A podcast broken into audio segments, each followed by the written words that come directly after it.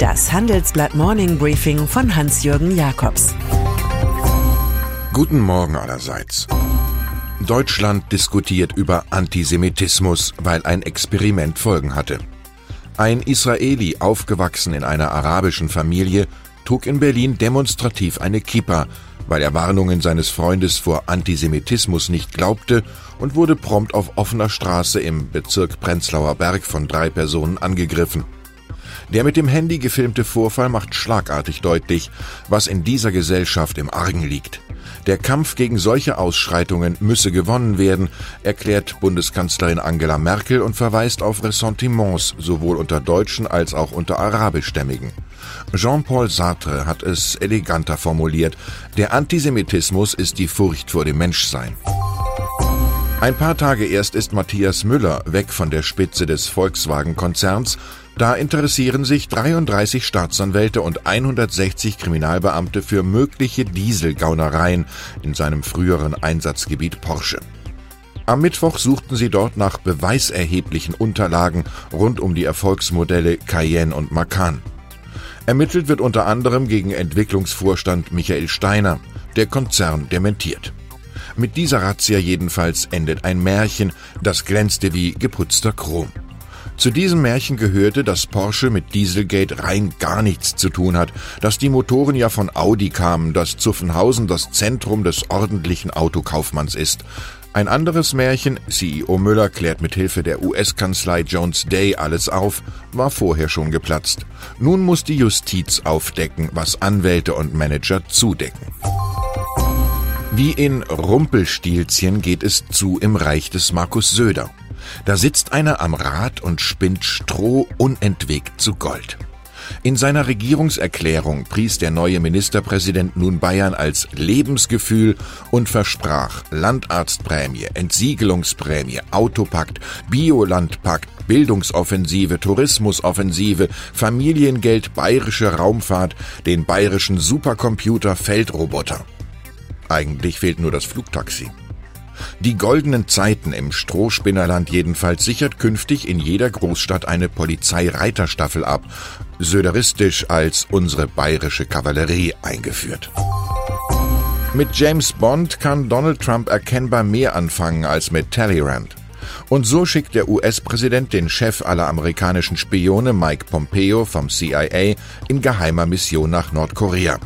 Dort macht der Agentenführer im Gespräch mit Diktator Kim Jong-un das anstehende Spitzentreffen mit Trump klar. Die Spitzendiplomaten der US-Administration vernahmen das Ganze mit Staunen. Und weil es so schön war, wird Pompeo nun bald wahrscheinlich auf Trumps Wunsch hin als Außenminister zu Schurkenstaaten aller Art reisen. Alles nach dem Motto, man lebt nur zweimal. Ganz so, als habe es nie eine Finanzkrise gegeben, ist der Schuldenstand seit 2008 auf immer neue Rekordhöhen gestiegen. Der Verschuldungsgrad habe längst das normale Maß überschritten, sagte Christine Lagarde vom Internationalen Währungsfonds IWF, der sich heute in Washington zusammen mit der Weltbank auf der Frühjahrstagung mit dem Problem beschäftigen wird. Finanzminister Olaf Scholz ist erstmals mit dabei und darf am Potomac den neuen Wunsch der Europäer erklären, dass bei etwaigen Rettungsaktionen im Euroraum der IWF doch bitte wie früher dabei sein möge. Dabei sollte sich eigentlich längst ein neuer europäischer Währungsfonds komplett vom IWF emanzipiert haben. Verdammt zum Wachstum ist der amerikanische Streamingdienst Netflix. Wenn es schon an Gewinnen mangelt, darf es an Abonnenten nicht fehlen. 125 Millionen Kunden gibt es bereits, die nächsten Millionen sind fest eingeplant. So gibt das Unternehmen nun eine Milliarde Dollar in Europa für Serien aus. In Deutschland entsteht Die Welle nach dem gleichnamigen Erfolgsroman, in Spanien das Bankräuber-Opus Haus des Geldes Teil 3, in Großbritannien ein Werk über die ersten Jahre des Fußballs, The English Game. Es geht um insgesamt zehn Produktionen. Am Filmfestival von Cannes dürfen Netflix-Werke zwar nicht mehr teilnehmen, dafür aber gibt es zum Beispiel eine große Kooperation mit dem Pay-TV-Unternehmen Sky. Zum aktuellen Reizklima der Republik gehört der Dämon der Angst, wie Ex-Bundesinnenminister Gerhard Baum FDP das nennt. Statt diese Angst zu moderieren, würde die Politik sie aber noch schüren und politisch instrumentalisieren, wütet der Urliberale in einem Handelsblatt Gastkommentar. Und in dieser Stimmung würden dann Maßnahmen beschlossen, die uns, die unbescholtenen Bürger, in unseren Grundrechten verletzen. Die wirkliche Gefahr, so Baum weiter, seien Fremdenfeindlichkeit und Gleichgültigkeit gegenüber demokratischen Institutionen. Was der alte Profi beschreibt, ist die neue Wirklichkeit, deren Akronym schlicht AfD heißt. Hamburg ist die Stadt der Godefreus und Augsteins, aber auch der Musicals und der Elbphilharmonie. Kaufmannstugenden, Presseliberalität und Musikerleben ergänzen sich hier.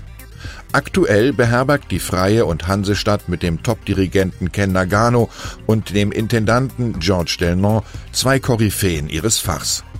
Mit ihnen spricht Vize-Chefredakteur Thomas Thumer am Freitag zum Thema Wie politisch ist die Musik?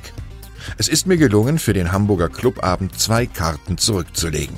Mail bitte an jakobs at morningbriefing.de. Wie immer, das Los entscheidet.